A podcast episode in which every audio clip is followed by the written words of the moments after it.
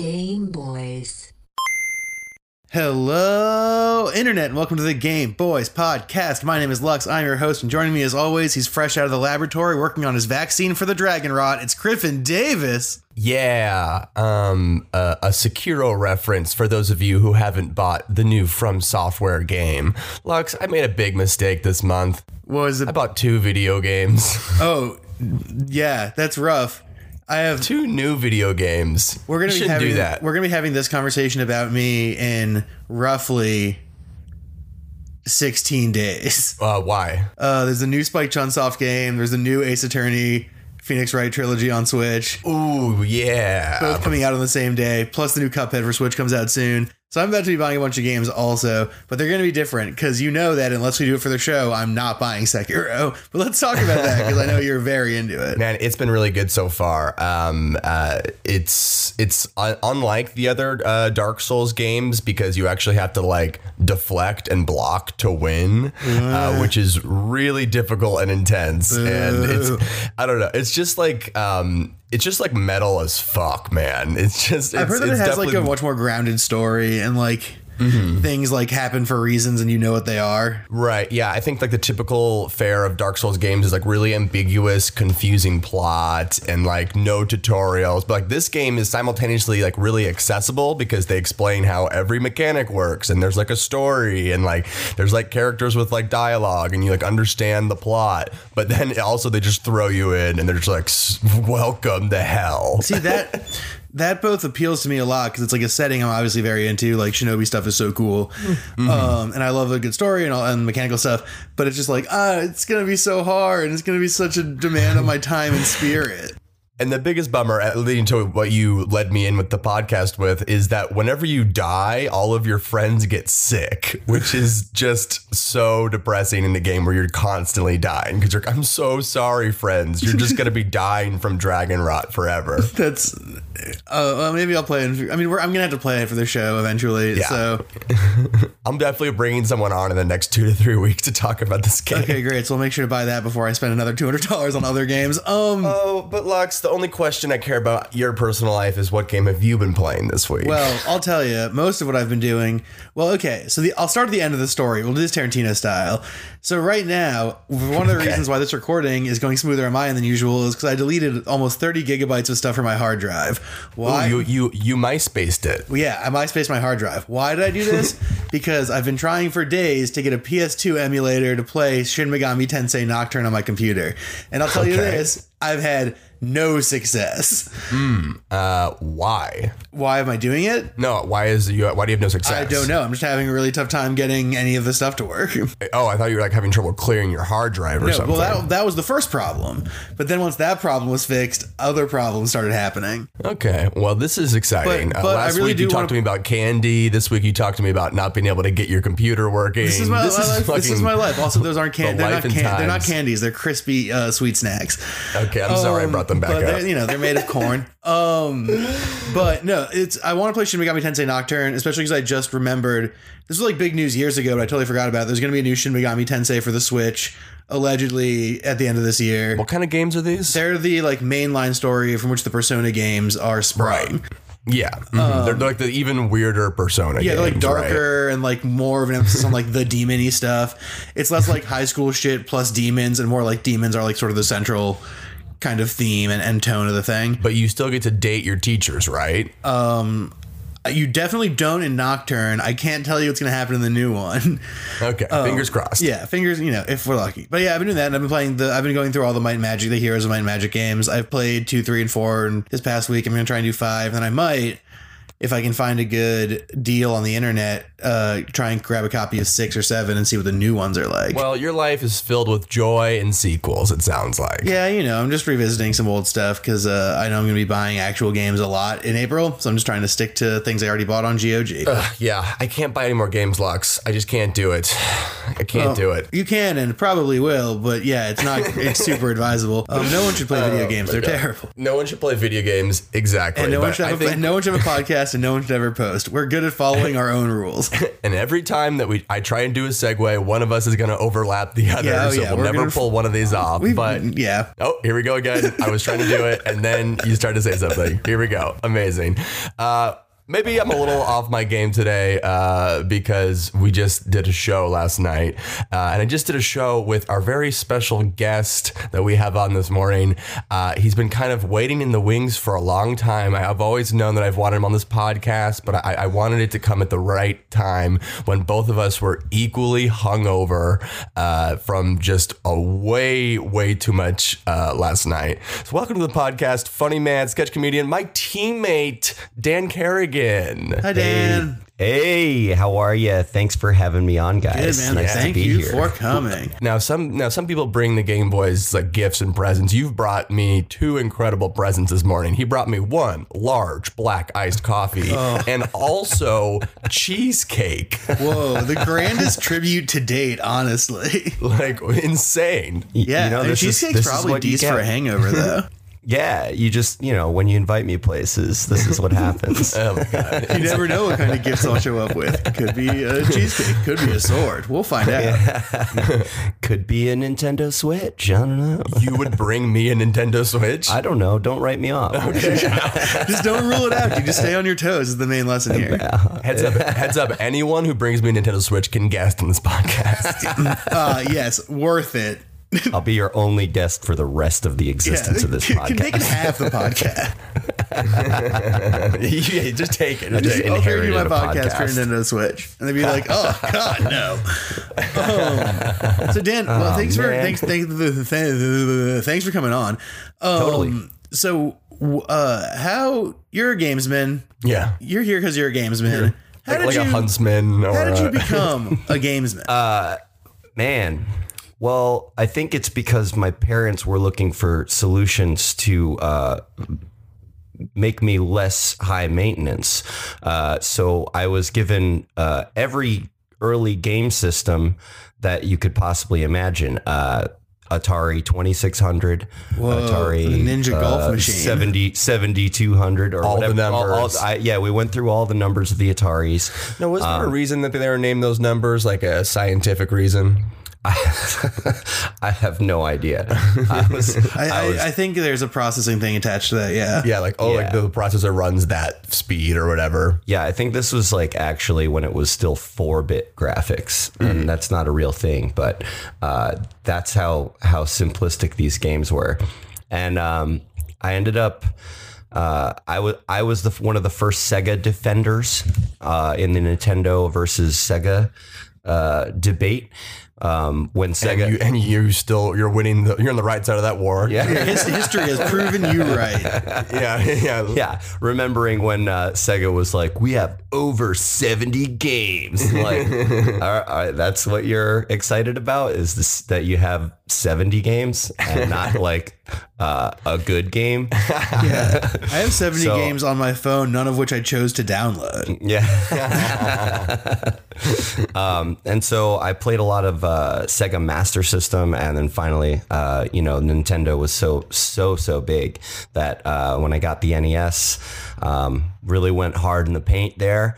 Uh, started getting you know uh, close to seventy games um, of my own. Whoa! Yeah, I know. Oh, so Sega many. versus Dan, the battle of 70 games. I single-handedly defeated Sega, uh, and and they also shot themselves in the foot uh, by, by not, not creating good content. It's like saying like I beat a kid in a fight. Yeah, I mean, look, win's a win.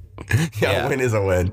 But uh, yeah, video games were just very formative uh, for me in being a young person, and uh, also giving me something to do when uh, my parents were often working or gone. So. Uh, But now you're now you're a busy man. We're all busy people. Do Mm-hmm. you find time for games now in your current life? Uh, not a lot. I mean, I just, I just poured myself into I had a lot of time on planes where I wasn't going to have any uh, internet connectivity so I started going uh, going back through Final Fantasy 6 which was really enjoyable Hell yeah. uh, yeah um, Yeah, I- you seem to me like the kind of guy that was like revisiting games. Like you're like you're like there's been so many good games in the last couple decades that I'm not. Why would I even play anything new? Yeah, I, I, it's so hard for me to invest in a whole new system and a whole new game. Um, like if if I like, I'm so interested in playing Cuphead, and I'm like, I have to invest in a whole new system to do Right, that. yeah. Um, and you know, with everything else that's going on, like uh, how sketch comedy is a priority, and if I'm not, if I'm playing a video game, I'm not rewriting a sketch. I, I'm nodding as I spent 130 dollars on video games this month. yeah. So That's that's fair. I mean, I can totally say you kind of lose gaming as like you get other priorities. But as a kid, um, was there anything about video games in particular that like made you be like, because you know, there's a couple ways that parents can like delegate their like parent duties to the TV. They can like put movies on or like leave the TV on, or can be video games. What was, what was it about video games in particular that like you thought you that you connected to? Well, a lot of it was sharing um, with friends. You know, I would connect with people a lot through video games, and um, the few of us bonded together about that. And I, you know, happened to take pretty well to them, so I was always very good at, you know, Super Mario Three or or Marble Madness or any of these games. Um, just really started acing my hand-eye coordination and. Uh, and connecting with my friends about it. Yeah, as a kid, there's a lot of social value in like just being good at Mario. Yeah. Yeah. Do, doing uh, early version speed runs, uh, you know. Yeah, like, sure. uh, what's what's the least amount of shit I can do to make this game work? Yeah, my generation was like more like uh, like the cool kids didn't want to talk to me in middle school until I like knew stuff about Halo. Mm-hmm. Uh, like that was like what all like the mean kids were playing was like Xbox One. In- in or the com- original Xbox, not Xbox One. Sorry, my generation was that the cool kids didn't want to talk to me. A- End of, end of sentence. and, and nothing happened. then- Yeah. then nothing changed. and then I went to high school and it didn't change. Then I graduated college and still I work on a wrestling show. So nothing's changed at all. Lux, I talk to you once a week. Yes. I was talking about the cool Not I was talking about the cool kids. In college, my my whole uh, group of friends that I'm still like really tight with, we bonded over Halo. We played so much Halo, and it was like.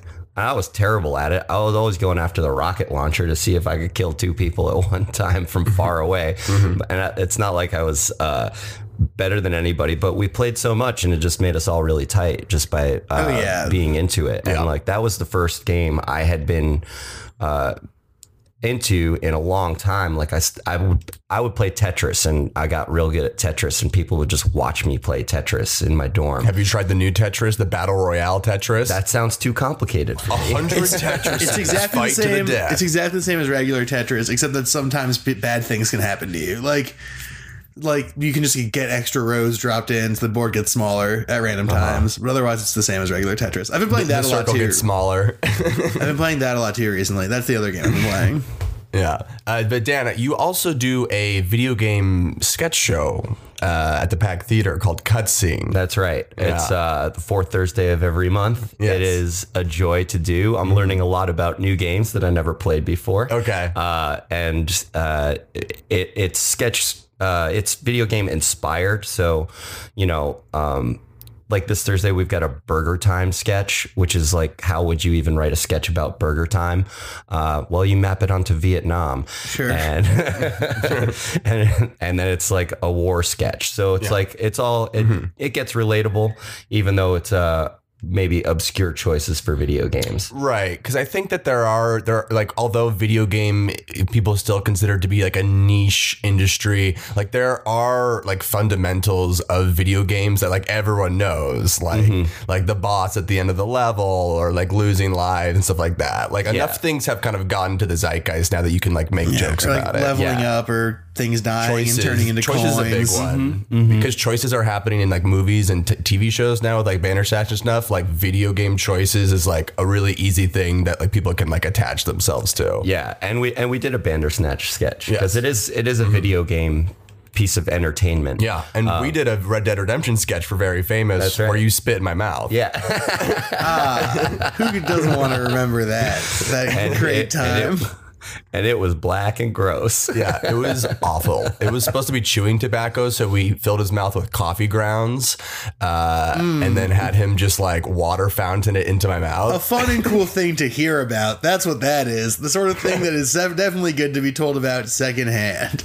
um, that's that kind of story you just told me, which is great. Post some pics on the Instagram. Look, I play so many video games and I feel like I can't always do sketches about it, but when I do and it's something that is like feels like the audience gets it, that's that's really fun. Mm-hmm. Yeah, a lot of times it's about like just one weird thing that you found in the game, and you just blow that out and see what that world looks like, and that's that's easily grasped by Yeah. most people. Mhm. And because I don't actually have a life and like you're supposed to like live a life to be able to write comedy, but like I just like watch more movies and TV shows and video games, so all my sketches end up being just about that. No, and that's exactly it, right? We're all we're all consuming this stuff. So like, uh, if you just map a video game character or world onto something, like we did a Fyre Festival documentary, but with Mario characters. Sure. So it's like you know what's going to happen.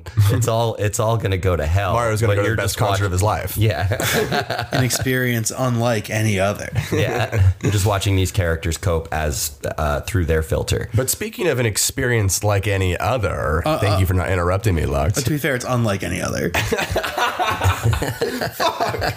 Uh, you've brought on quite an experience today, but I think before we talk about it, we should hear a little bit of history about this game. In 1985, two game designers at LucasArts, Ron Gilbert and Gary Winnick, wanted to create a choice based adventure game that used horror film cliches to comedic effect. Other adventure games of the era were relegated to inputting command lines to make choices, often forcing the gamer to be stuck in a loop of repeatedly guessing. The designers wanted something different for their game, so they invented a new system that would change the genre forever the point and click.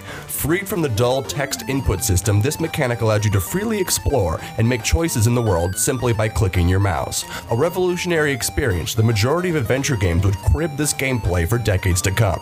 The game was released for the Commodore 64 and Apple II in October 1987, later to be ported to the NES, where it would find its home with console players.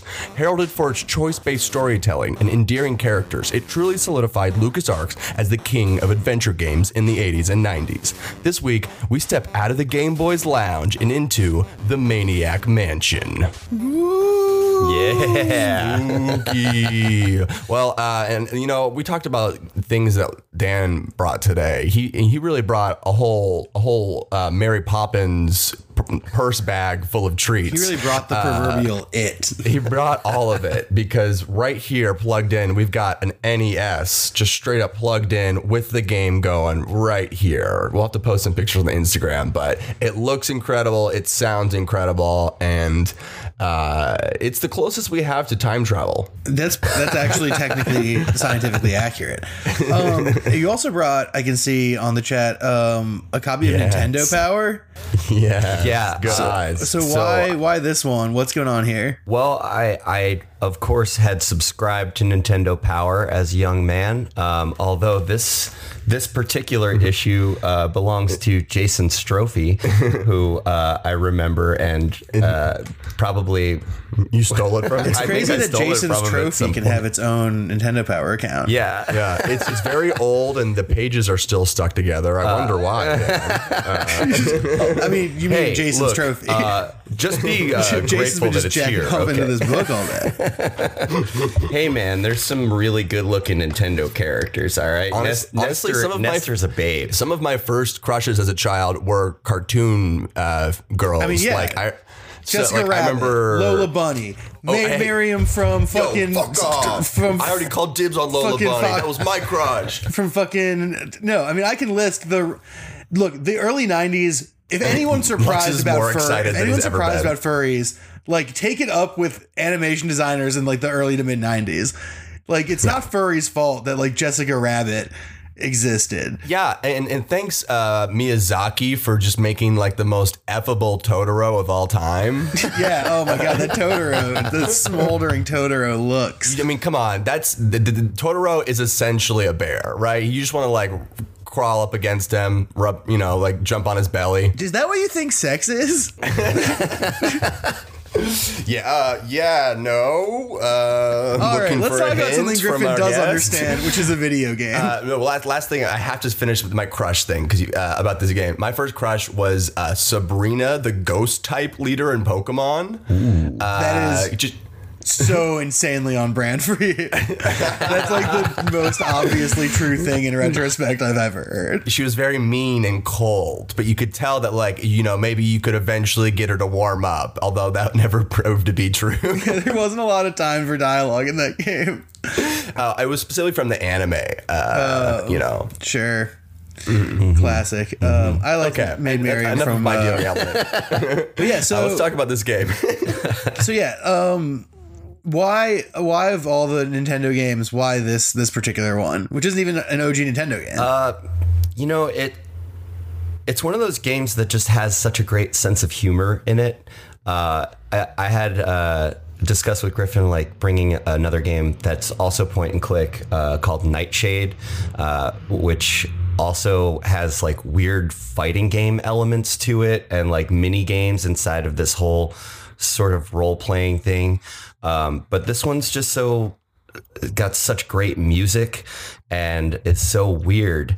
Uh, with all these tentacles that you have to like befriend and figure out how to Speaking of getting horny in a video game, Jesus Christ. yeah, the right deeper back into your dig- anime world. Did this game invent hentai? Hentai was invented in a, a Japanese wood carving called "The Dream of the Fisherman's Wife" in the 18th century, but we don't have to get into that. I mean, there's some there's some uh, tentacle sub sub stories of love, you know. There's some this is, this is about totally that. up your alley, Griffin. There are a lot of subreddits about that.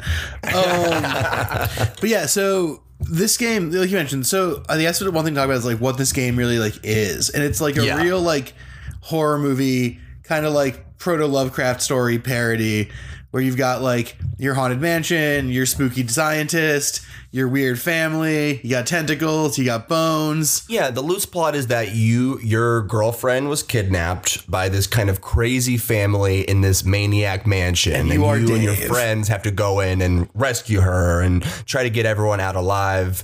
Um, but what's interesting about this game is like your characters can actually die, right? Uh, Yeah, I don't know. Can I don't? Can they? I think Yeah, that they can, yeah, they can. and they switch in and out. Yeah, Yeah, I mean uh, the when the characters Maybe die. just so good that you, none of your characters are. No, I think when the characters die, it's the end of the game, um, Right. and that's one of your six endings. So um, you kind of can run out of time. Uh, you're trying to save Sandy, and Sandy we're looking at right here. Uh, another babe. such a babe, cute tube top, um, Yeah. blonde, just Sandy's a classic bomb, blonde bombshell. audacious. Yeah, of course, uh, stranded, helpless in this mansion. But she, but you know, she also seems really smart. You know, like she seems like she's got you know her own thing going on. Yeah, got she, some- she yells yeah, she's complicated some dialogue spunk. like "Help!" It's like you'll never get away with this.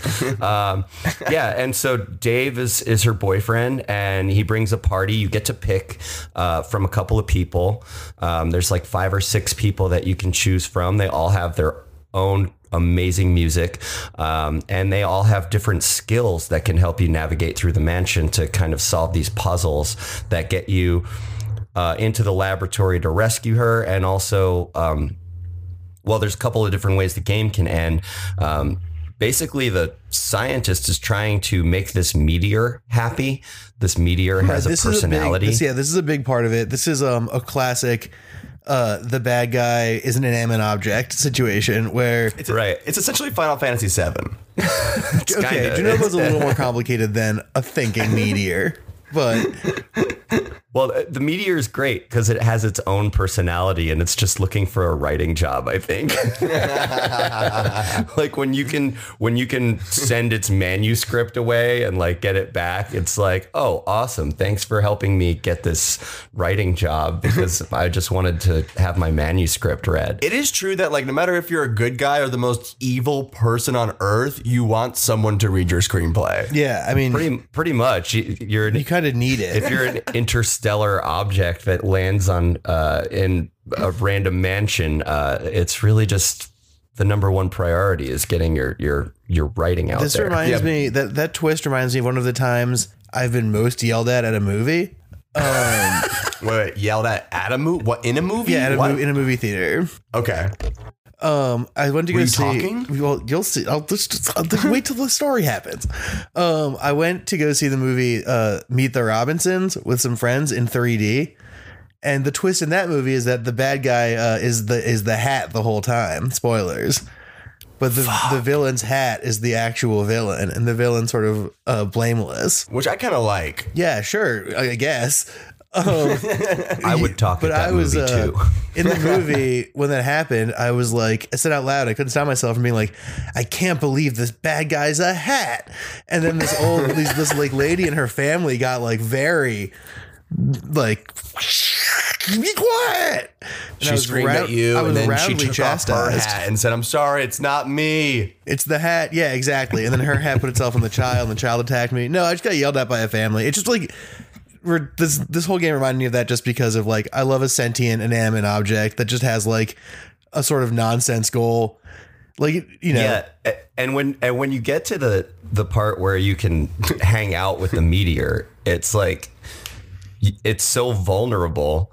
You can just pick it up and put it in a car and send it back into space. Like that's it. You're just like once you get there, it's really it's like okay, goodbye, meteor. Mm-hmm. I sent you in the Edsel into outer space, and that's the end of the game. The, Yeah. cool, the cool thing though, there's six different endings to this game. Right. So there's like of- replayability is Yeah. a huge part of this game. You really like if you love this game, you want to see all the different outcomes and all the different ways to solve problems. Yeah, and all the little side stories, Mm-hmm. like you know, uh, you can befriend uh, Fred, who's one of the family members, and he like helps you navigate through things, and like has this dad complex with his with the doctor, and he's like uh, willing to help you go against his own father in Mm-hmm. a way um, by like helping him out and bringing him his package so he can carry out his commando plans which is like this poor incel guy like having stuff delivered to him so he can be his own one-man army This game was ahead of its time. It's got incels. It invented hentai. I mean,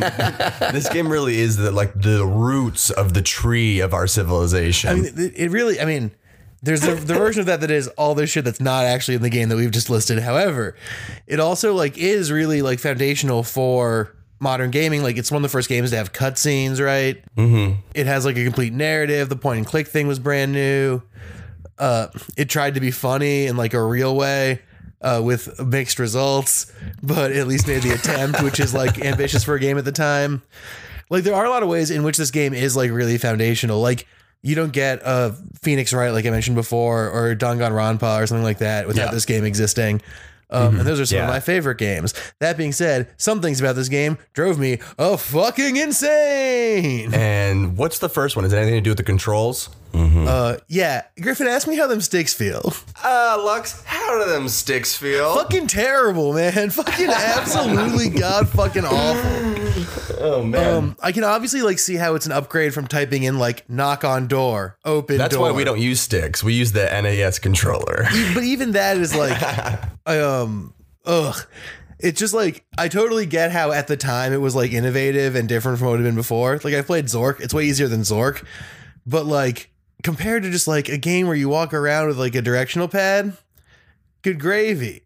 This game sucks. Like is hard to navigate. Well, so I think like in if you look if you like look at it like chronologically, it's a huge upgrade in player experience from what was happening right before Oh, yeah, from- then, like said, which was like- just like you go into a puzzle area and you just like type in, you just guess commands for hours, like you know. like I said, I've played Zork. Like Zork is that whole thing, like type open door, and then that doesn't work. And it's like type push door, and it's like no mm-hmm. unlock door, and it's like okay, there you go. and these were the days when there wasn't as many guides online and stuff. So you would really just have to butt your head against that stuff. And so this game makes it a lot smoother because there's a list of all the actions you can do at the bottom of the screen. Uh, and then you just have to figure out how to use those and click those throughout the environment, which just it is just a more fun player experience, but it is still frustrating. Right, it's in an the ways upgrade that I- from Yeah. the past. from it's upgrade from, dog shit. but from 20 from what are we now 32 years in the future um looking back at it i think we can safely be like Look back we at it. have improved in this respect a lot like Yeah, it, it, it can be a, a lot when you're just like, I don't know what to do with this object. Do I open it? Do I pick it up? Do I turn it on? And it's none of those things. It's like pull. I'm like, all right. And then you're just coming across the screen and going back with the clicker and like change action back to the thing. And, uh, you know that's that's 90% of the game actually is just redirecting yourself to to to act on a, a thing even though you know it may not make sense like open bushes that's one of the first things you can do is open the bushes Yeah, like the verbs they combine with the nouns are insane. yeah Also, this the is like difference between use and turn on drove me nuts.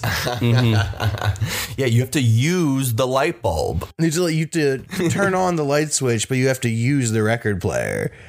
But only after you turn off the cassette recorder, and it was. ugh. but like that said, like obviously for its time, it was pretty innovative, and it has a lot of cool stuff, and like even cool flavor. Like there's a lot of like little posters you can read that have like not like actual text, but like little funny references or jokes that pop off. I think that's all like really nice. Like it it does feel very lived in for its time. And even like by mm-hmm. today's game standards, it's pretty lived in in a way that is pretty cool and interesting. you start the game and these teenagers and like it's already got a kind of tongue-in-cheek thing where it's like one of your commands is new kid. It's just like yeah switch kids. These are just kids. And the first thing the guy says is like well how are we going to get into the mansion? And the one guy goes i don't know. Look under the doormat for a key. It's like that's the dumbest way to enter uh, a big building like your your whole gameplay is just like oh yeah find a key under the doormat. Like these these people are obviously so dumb that they just leave a key there's a sign that says stay out but they leave a key under the doormat. It's like that's so And stupid like and me silly and you bought this game on Steam and started the opening cutscenes and went outside to have a cigarette while they just sort of did their thing, you don't get that line about looking under the doormat. and, so, you- so then, Crucial and so then you really, it takes a little while to figure out how to get inside the house. yeah it's a pretty big clue Yeah. An epic two-hour start to get into the house It for did not take me that long, but it took me. can let's i just can say see why you were frustrated I played a total of about three hours this game. And let's just say, I don't know, about a solid third to a sixth of that was spent trying to figure out how to enter the house. um, it was a bad time to be me, for sure. But um, how many how many times did you ring the doorbell um, I did ring the doorbell a couple times.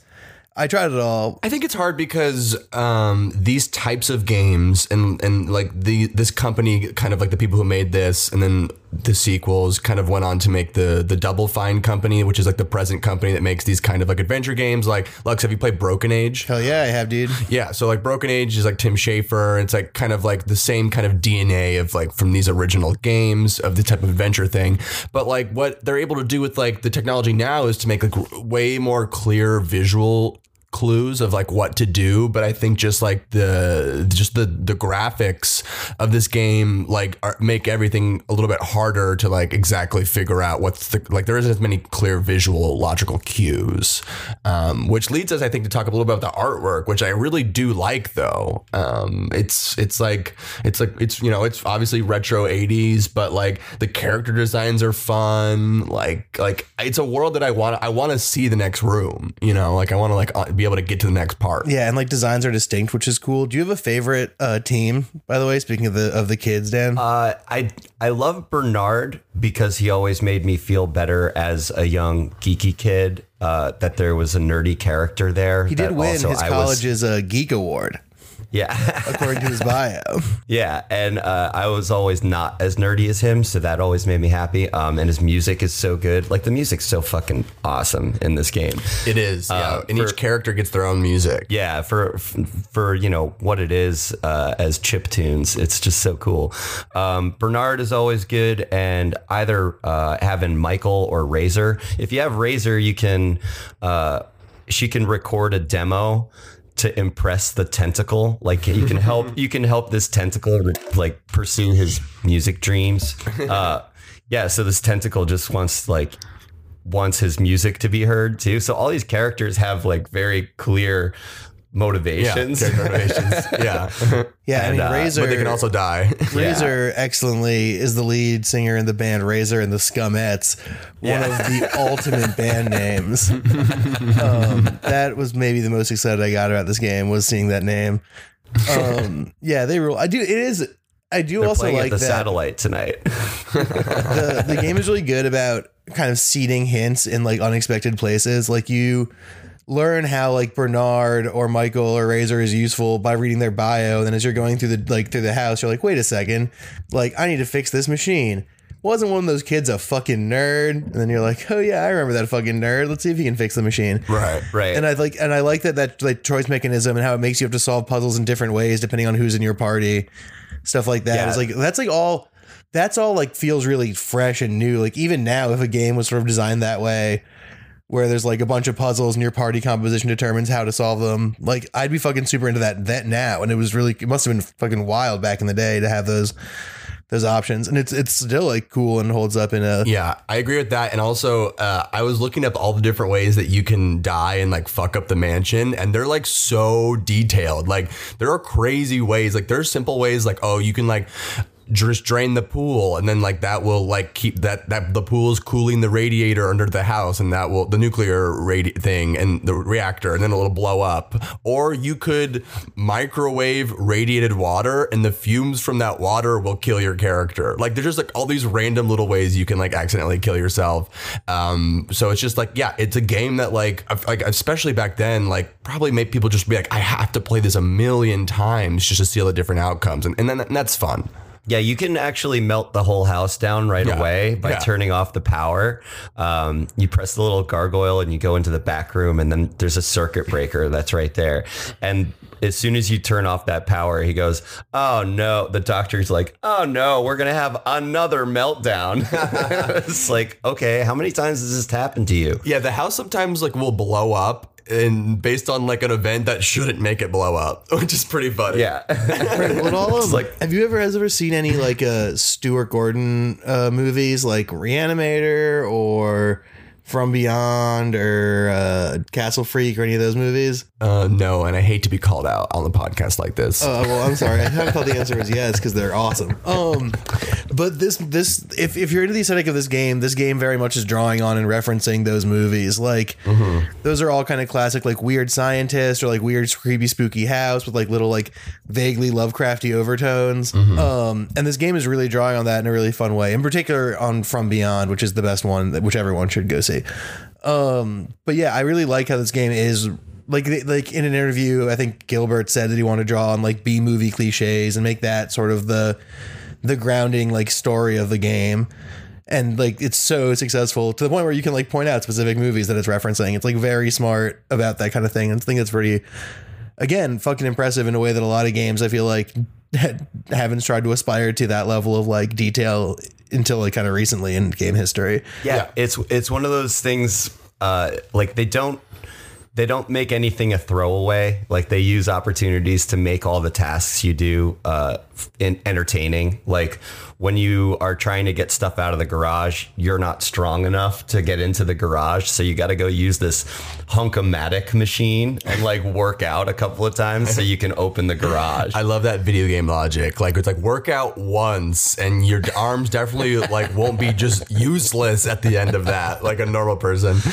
Uh, like I remember like in Grand Theft Auto San Andreas, like oh like to get more endurance, you just have to go to the gym like twice, and all of a sudden you're just jacked. Like oh, yeah, that's you know that's how uh, New Year's resolutions work. Right? That's, yeah. Oh man, January, January first, man. That Yeah. day I get jacked. I go, yeah, I go to the gym three times. I am done for the year.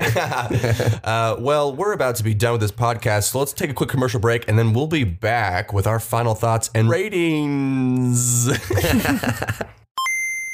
Griffin, I have a problem. oh, yeah, Lux, you got a lot of problems. I have one specific problem I'm talking about right now, though. okay, bring it on, man. I'll be your therapist. Thanks. Yeah, you sound therapist off at me for some reason about this, but that's okay. Um, never stopped me before. So here's the thing I get my Nintendo news from the internet, websites like Kotaku and IGN, and I get stuff in my email and newsletters. And I Yeah. get stuff on Twitter. But Sure. that's not enough. I need more Nintendo information. How can I continue my Nintendo info overload? Well, all you digital cretins living in the past, the future is in hard paper, baby. What? That's right. We're bringing back Nintendo Power, and we haven't hired any writers. We're just reissuing copies that we find at Goodwill. Oh my god, how can I sign up? This is perfect. You have to DM me and Lux. Give us your credit card info. We will securely bill you weekly and then bi-weekly and and then it's gonna the the payments will layer. Yeah, they'll increase factorially as time goes on. and and you know uh, we have a f- we have a, a customer here uh, uh, uh, who who- who's gonna say how much it's changed his life to get these hard copies of Nintendo. I mean, I've never felt better about having every single game I wanted to play ruined for me by having it explained on paper. This is exactly what I need just a full summary of how to play the game uh, without any discovery. That's really what I'm looking for. Yep. So if you guys could just make a paper transcript of this podcast and send it to me every week, I would subscribe to that. Absolutely, we're breaking your phones, we're breaking your computers. Give us your credit card info. And with the promo code Game Boys, when you DM our Twitter account, thank you very much. You will want a promo code. Yes, you will want one. Hey, Internet, welcome back to the Game Boys podcast. My name is Lux, your co host is still Griffin, and your guest is still Dan Kerrigan, and we're still talking about Maniac Mansion. Which is the game that we're talking about now is the part of the show where we rate and review that Game Boys, Girls, and Friends Beyond the Binary. Here's how it works. We go around in a quick circle, starting with you, Dan, because you are the guest, and we give our final thoughts about the game as well as a score on a scale from one to five joysticks. Uh, so take us away, Mr. Kerrigan. All right. So uh, this game is super fun to play uh, once you get past the gameplay challenges of pointing at stuff and clicking on stuff and figuring out how to use stuff. But after you get into the house and you start figuring out how to navigate a little bit better, uh, it gets a lot easier and the you get to enjoy a lot about the narrative of the game. So um, that being said, there are versions of this kind of game like Nightshade that happen later that do it just a little bit better. So I would say, uh, for me, as a retro guy, I would give it four out of five. Four to five. A respectable score, Lux. extremely respectable. I certainly respect it. Um, and I'm going to give a similar but slightly different score because yeah, I, I definitely agree that it's it's fun to play. Once you get going and get into kind of a rhythm, a lot of the controller things become less of a problem. It's got a great sense of humor. It's got a lot of good gags. It trades an aesthetic that I'm very into, but the mechanics are frustrating. It is sometimes really unclear what to do or why anything works or who can do a thing. Um, and so a lot of it's just clicking on stuff until something works, which is my least favorite way for a game to work. So I'm going to give this a three and a half out of five joysticks. It's still really fun despite its flaws, but it has some Mondo flaws. And then I also so similar but so different have a rating. This game, guys, it's a groundbreaking game. It invented a mechanic that people still use to this day. That's a big moment in gaming, in my opinion. And it really proved that they were kind of kings, you know, kings for decades in this genre, you know, with the sequels and just all the DNA of this game you can see in other games. I like the art, I like the humor. Um, but again, yeah, when games get into that get when they're not visually clear enough with the clues or the actions of what to do, uh, that cannot uh, that's not always going to be fun. Um, so I originally was going to give this game like a 3.5, just like Lux. But then, guys, you can't jump in this game. And like I said, you should be able to jump in every video game. and I'm knocking it down to three out of five. Wait, you're to start applying that? Like, what if we do like a fucking like racing game? Dude, it would be insane if those cars couldn't do jumps. That's a really good point, actually. um, all right. Well, with that, it's time for everybody's favorite segment, entirely out of segments. That's right, ladies and gentlemen. It's time for the segment segment. This is the part where Griffin and I present our guests with new segments that we have invented, and we play dumb games or do other dumb things. Griffin, what is your dumb segment this week? Uh, yeah. Welcome back to another segment of Toxic or Toxic. That's right. It's the video game news that I tell you guys, and you decide if it's bad, toxic, or good, like the Britney Spears song, Toxic. The song that it's not clear if you've ever heard. it's that one part. Uh, okay. It's like almost that one. News story one EA paid streamer Ninja I'm a ninja. $1 million to play Apex Legends. Um, Toxic. Oh my god. Toxic. Yeah, just go with your gut on these. Uh, Google Stadia is the new streaming service from Google, and its name is Google Stadia. toxic. Toxic. All What a right. dumb name. How does it work? Why is it cool? I don't understand anything about that. Uh, the broken game Anthem has made over $100 million in digital revenue. toxic.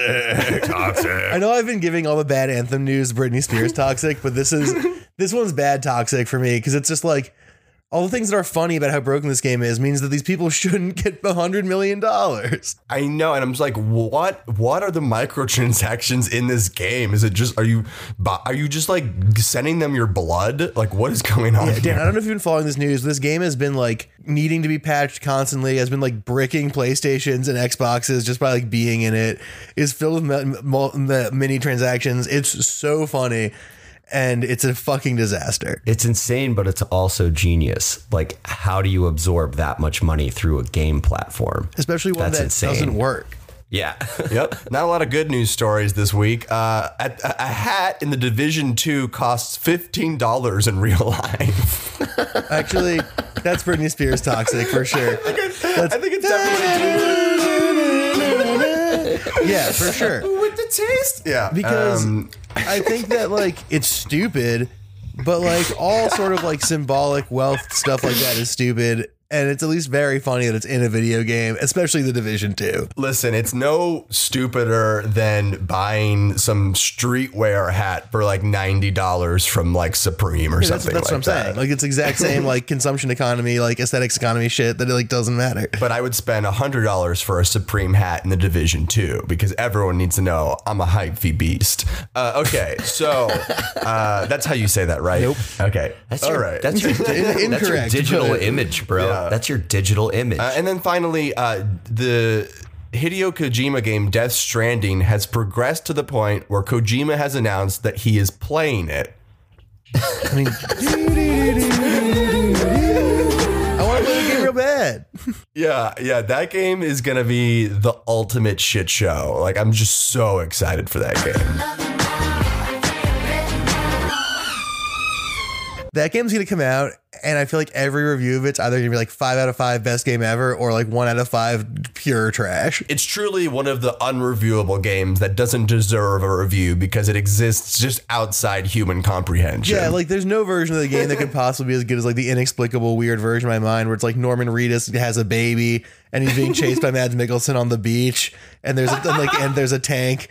Like I, I like what are you gonna how are you gonna live up to this, Kojima? Netflix, if you're listening, please give Hideo Kojima a TV show. All you give them to much worse people. Like, just give him fifty million dollars. Literally all he's ever wanted is to make movies. If you like read his like interviews about the games he makes and shit, they're all motivated by his desire to make movies.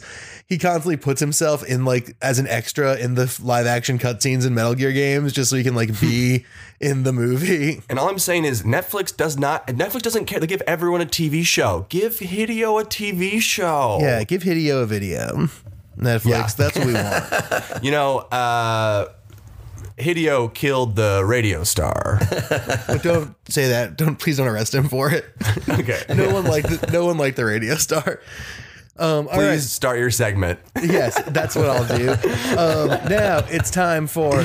Oh, it's time to pitch the past. And today we're going back to the Great Well where I pretend to be a horrible racist from the past. It's me. Oh. H.P. Lovecraft it is. He's not British. Ooh. Hold on. Well, Sorry. this is easy. This is Um, like from how does like hold on? It's like a fancy northeastern person to talk like. It's like oh, fancy yes, North- it's me, H.P. Lovecraft, very rich man who died impoverished and racist. but he was yeah, but he was born poor and racist. And he died that way too. but yeah, it's me, H.P. Lovecraft. Here's what I sound like. Now, why should I play this dumb, trivial version of my massive intellectual works distilled to nothing jokes? What? Oh, right. what is happening? I think I left out an important part of what's happening. It's so funny because I knew it was happening, but I was just I was curious to see like what Dan's I reaction would be to I was kind of hoping uh, that the fact that I like missed a sentence in there. Here we go. Here's what's happening. We're gonna play a quick round of pitching the past, the game where you guys explain to a figure from the past why they should play the game we just talked about. Who are you talking to? Me, H.P. Lovecraft. Why No, we should I play that. this game? no, no, we get that part. Okay. we just we just No, I didn't think know. that I left out we the- didn't know where to start. I think I left out the premise of the bit actually, and so I wanted to make sure that was on wax. Uh, well, like last week, I feel like I'm selling milk to a cow, Lux. I mean, you invented the tentacles. I know, but my tentacles were spooky, scary, and these tentacles eat wax fruit and want to create an EP. But shouldn't we really just care about like uh ec- you know exposure exposure for tentacles in general, you know, getting them out there, representation for tentacles? Sell me on representation. Well, sure, surely, as as an accomplished writer as you are, you would like to see uh, some humor in infused into some works. Uh, certainly, you are not a man without humor. Laughing is for papists. I am a good Protestant Dude, boy. I think we just I think we just found our first Game Boys merch shirt. What, laughing is for papists. Laughing is for papists. I am a Protestant and Puritan boy. yeah. Um so yeah, so you're you're like the daddy of Cthulhu, right? So you believe in like the ultimate darkness. Weird way to put it, but basically, sure. Uh, maybe this game is for you because it broadens your horizons to uh, themes of outer space. I wrote books about outer space, like The Color Out of Space, I think was about outer space. I, I, yeah, you know, you lived a long life. I don't blame you for not knowing what books you wrote. I wrote a book about how I don't like Italian. oh my god. Okay. Uh, well, are there any Italian characters in this game? Uh, at least half of them. okay. Well, oh, I don't think I not can helping play this. but they're culturally American. Yeah. They're I kids, don't know man. that's they don't better, know better. or worse. I need to reread my essay. Uh, listen, you're a really bad man, um, but uh, you're into kind of like uh, nihilism, right? Is that part of your thing? Everyone like you know, like life is and we are just the dreams of an idiot god. Yeah, so like, what's the point in going outside and living life or creating books or art? Just stay inside and play this game. Yeah, play Oh, I this do game. love to Get- stay inside. The Italians are out in, there. Get in that house, turn the power off, and melt the whole thing I keep thinking we're gonna get canceled during our commercial improv, but now it's this segment that I think is the is the part we're gonna get canceled for. But that's okay because we've already been running way longer than we should. We're like what two seasons in now, Lux? Yeah, we're. I mean HP. Uh, I've only been on one episode, but time for me to go back to racist hell. You convinced me to play this game so I don't have to talk to strangers. Sound effect. It's me, Lux. I'm, I'm back. Um, I'm, I'm glad he went back to uh, racist hell, and it's it's good to know that like I'm definitely going to hell, but it's nice that I won't be in the racist oh, hell. you'll like be I'll be in gamer hell for sure. I'll be in game. Oh, like that might be very that might be There's share like of of thin Venn wall diagram. with racist hell. There's like, yeah, there's like a like a Motel Six style connecting rooms. um, but that's been our show. Sorry about that last segment. I hope it was funny and not a nightmare. And also sorry to all our Italian listeners. Um, don't read this. Don't, don't read the Street by H.P. Lovecraft. It's one of the worst things. Um, yes, ciao ciao, Bella. I'm not sure that helped. but anyway, that's the end of our show. Dan, you've been a great guest despite me and Griffin. Where can people find more of you on the internet or wherever they might look for you? you know, you can find me at dankerrigan.com. Uh, you can come to the Pack Theater the fourth Thursday of every month for Cutscene, because if you're into video games, you'll love this show. Uh, video game sketch comedy. Um, and you can also catch both Griffin and me at Very Famous, fourth Sunday of the month, which is my favorite show to do ever. Same, dude. Absolutely. Last night was great. I saw your full ass on stage. Oh, A lot of people saw a lot of people saw my full ass last night. Oh, ass. That was the most people who saw my ass. If you play Jesus Christ in a sketch and you no one sees your ass, are you even historically accurate? I don't think so. I have no idea. Probably, probably. um, probably not. I mean, th- no, you just had, you don't see enough Jesus ass, and I think Passion of the Christ really, you know, helped us wrap our minds around that. Oh Yeah. wait, check You this that out. G- Jesus. Yep. There we go. Oh, That's what you call it. Jesus, La- laughing is for papists. Um, okay. Uh, well, as for me, Lux, Game Boys Pod on Instagram or Griffin P Davis on all of the social medias. Yes. Remember to check the ins- do the Instagram. Uh, you can DM us if you want. Maybe we'll read it on the show. Uh, we probably probably should get an email for that because it's easier. But also, more than anything else that you can do to help the show, the number one thing, aside from telling your friends, which you should definitely do, is also to leave a five star review and uh, a five star rating and a review for the show. Like this person has, whose review I'm going to read in one second. Okay, here we go. Um, this one's from Birdman, who says, "Killing it." This is my single favorite podcast beca- because a it was just that. Nope. I wish it was just killing it. this is my single favorite podcast because a because I don't have time to play video anymore, and it's nice to vicariously live through discussions of gameplay. B those discussions often evolve into more interesting things beyond the actual game itself, depending on each guest's background, which keeps each episode fresh and original. C the segments are fun and hilarious. Keep it up. Um, so thank you to Birdman. Was he describing our podcast? I mean, it's on our review page. They He might have have accidentally wa- listened to someone It, else's it podcast. very much Now could have been, like- but it was on our review page, so it counts. So thank you, Well, I feel like I should have taken a deeper dive on some stuff now, now that that review's out. Sometimes we do. Sometimes it's today where everyone on the podcast is tired. Um, but yeah, so that's that. Go leave a five star review. We'll read it. Thank you so much, Birdman. Everyone else who's given us reviews. They make a huge difference. Help you find the show. Uh, if you want to see any of my stuff, you can keep looking at Wisecrack for the video essays and check out Party World Wrestling for all the cool stuff. The highlight reel from the last show just went up this week, and it is fucking badass. So check that out if you've got the time.